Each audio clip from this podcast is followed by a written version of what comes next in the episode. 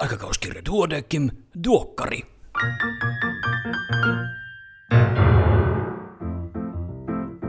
Tämä on numero 19 vuonna 2018. Minä olen Kari Hevossaari, lääketieteen kandidaatti Helsingistä. Hienoa, että olet mukana. Tämä numero ilmestyy Aleksis Kivenpäivänä, joka on myös suomalaisen kirjallisuuden päivä. Jos muistelee lääkäriseura Duodeckimin perustamisen syitä reilut sata vuotta sitten, niin sekin liittyi suomenkieliseen kirjallisuuteen, nimittäin lääketieteellisen sellaisen puuttumiseen. Tänä päivänä asiat ovat paremmin sillä saralla hyvin pitkälle, kiitos aikakauskirjan. Suomi on hieno kieli. Yritäpä sanoa vaikkapa englanniksi olla tekevinänsä tai löytää italian kielestä yhtä soljuvaa lausetta kuin yötyöläinen työskentelee öisin. Pidetään yhdessä Suomi elävien kielten luettelossa, luetaan ja tuetaan suomenkielistä kirjallisuutta, niin tieteellistä kuin taiteellista ja miksei viihteellistäkin. Sen tähden nyt uusimman aikakauskirjan antia perkaamaan.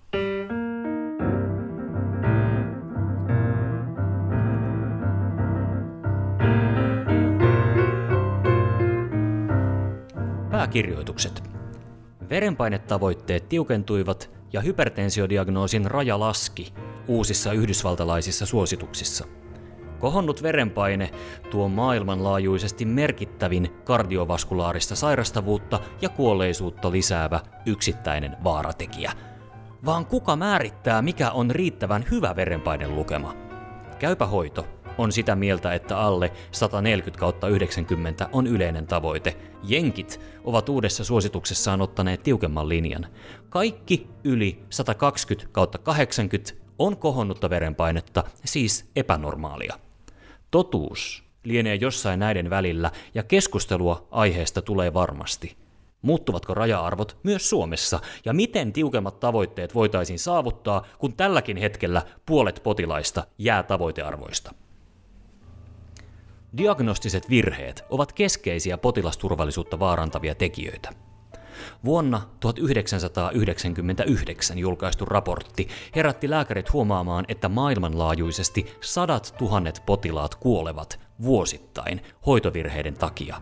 Tämän seurauksena käytäntöjä on muutettu, tarkistuslistoja otettu käyttöön ja potilasturvallisuutta pyritty tietoisesti parantamaan. Hoitovirheitä kuitenkin edelleen tapahtuu. Yksi aiemmin vähälle huomiolle jäänyt osa-alue on diagnostiikka. Yhdysvalloissa arviolta joka kymmenes diagnoosi on väärä. Mikä avuksi? Tarkistuslistat päivystyspoleille, diagnostinen informaatioteknologia, tekoäly, mutta miten pitkän ajan päästä ne ovat luotettavalla tasolla? Nämä ovat tärkeitä kysymyksiä, joihin jokaisen meistä tulisi yrittää löytää uusia ratkaisuja.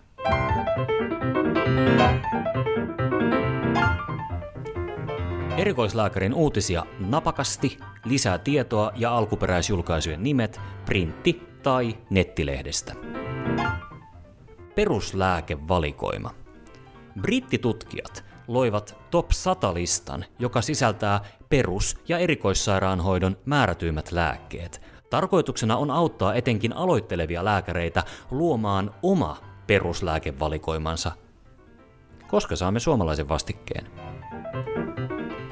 Preoperatiivinen emättimen pesu ei ehkä sittenkään vähennä infektioita kiireellisissä keisarileikkauksissa. Masennuslääkitys ja painon nousu. Britannialaisen potilasaineiston perusteella masennuslääkkeitä käyttävien potilaiden riski kliinisesti merkittävään painonnousuun on 46 prosenttia suurempi kuin verrokkipotilailla – Väestötasolla tämä johtaa siihen, että tuhansien potilaiden paino nousee masennuslääkityksen johdosta. Pohdintaa sairauksien ehkäisyn tasoista. Primaaripreventiolla pyritään ehkäisemään sairauksia, sekundaaripreventiolla pyritään toteamaan sairaus mahdollisimman varhain ja tertiaaripreventiolla pyritään säilyttämään potilaan toimintakyky mahdollisimman hyvänä – kvartaaripreventio puolestaan tarkoittaa potilaan suojaamista ylilääkitykseltä ja uusimmilta mahdollisesti eettisesti kyseenalaisilta hoidoilta. Vaan voiko ehkäisyn jakaa näin tarkkarajaisiin karsinoihin?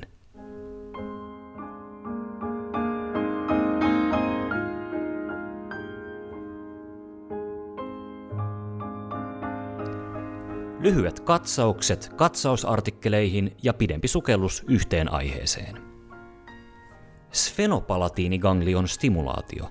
Kroonisen sarjoittaisen päänsäryn uusi hoitomuoto. Krooninen sarjoittainen päänsärky eli Hortonin neuralgia on usein elämää rajoittava sairaus. Uusia, lupaavia hoitomuotoja on kuitenkin tulossa. Siittiöitä suoraan kiveksestä. Siittiöiden puuttuminen siemennesteestä ei nykyisin enää automaattisesti tarkoita biologista lapsettomuutta – Nykykeinoin on mahdollista osalla miehistä poimia biopsialla siittiöitä suoraan pääkallon paikalta kulkematta siemenjohtimen kautta ja mikrohedelmöityshoidon avulla saavuttaa onnistunut raskaus. Neurobiologiset ilmiöt nopean masennuslääkevasteen taustalla. Ketamiini lievittää masennusta nopeasti. Miksi? Sitä ei ihan täysin vielä tiedetä. Gastropareesin hermostimulaatiohoito – Mahalaukku tyhjenee hitaasti, vaikka mikään sairaus ei ahtauta mahanporttia. Mahalaukun hermostimulaatio auttaa joissakin tapauksissa. PIM eli PIM-kinaasit syövän etenemisen edistäjinä ja lääkekehityskohteina. PIM-kinaasit ovat onkogeenisia entsyymejä, joista on kärjistäen syövälle hyötyä ja potilaalle haittaa. Ne poikkeavat muista entsyymeistä rakenteeltaan ja tämän takia täsmälääkkeiden kehittämisen pitäisi olla mahdollista. Vielä niitä ei kuitenkaan yleiseen käyttöön ole hyväksytty.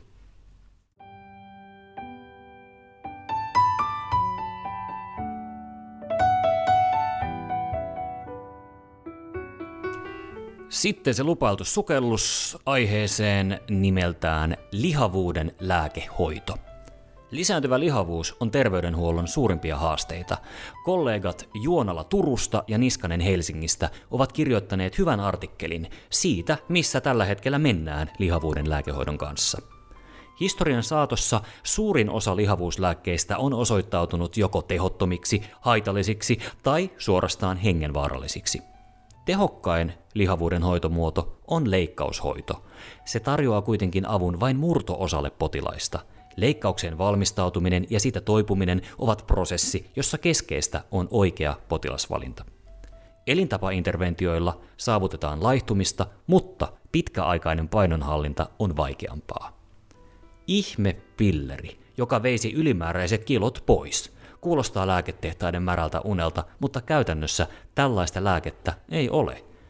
Vaihtoehtoja on Suomen markkinoilla tällä hetkellä kolme. Orlistaatti – heikentää rasvojen imeytymistä suolistosta haiman lipaasituotannon kautta.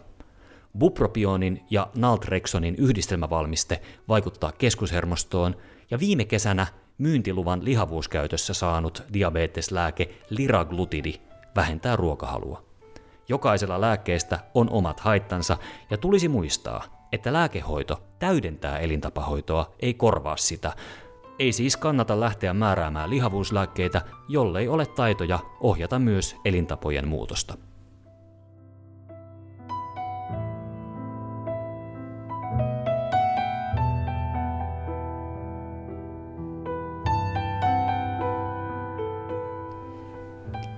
Näin hoidan osiossa neuvotaan, miten aikuisilta poistetaan osteosynteesimateriaali. Ortopedisissä leikkauksissa joudutaan usein jättämään potilaan kehoon implantteja, jotka tukevat luutuvia luita. Kuitenkin luutumisen jälkeen implantit muuttuvat merkityksettömiksi ja toisinaan saattavat aiheuttaa kipua. Koska poisto on aiheellinen, koska aiheeton, artikkeli neuvoo ja opastaa. Kandin kulmassa on liikettä. Ville Kukko on kirjoittanut syvärit aiheesta allopurinolilääkityksellä yhteys eturauhoisen hyvänlaatuisen liikakasvun riskin pienentymiseen. Kandin kulmaan pääsee, jos kirjoittaa riittävän hyvät syvärit, ja ohjaaja hoksaa esittää niitä aikakauskirjan toimitukselle, kandi-kollega.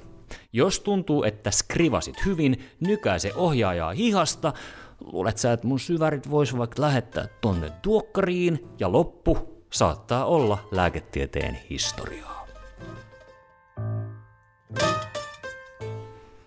In Press, suomalaisia tutkijoita ulkomaan lehdissä. Suomalainen lapsi voi hyvin tehohoidon jälkeen.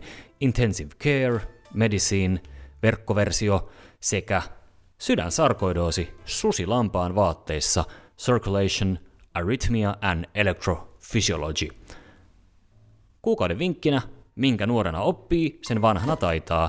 Tämähän löytyy erillisenä podcastina.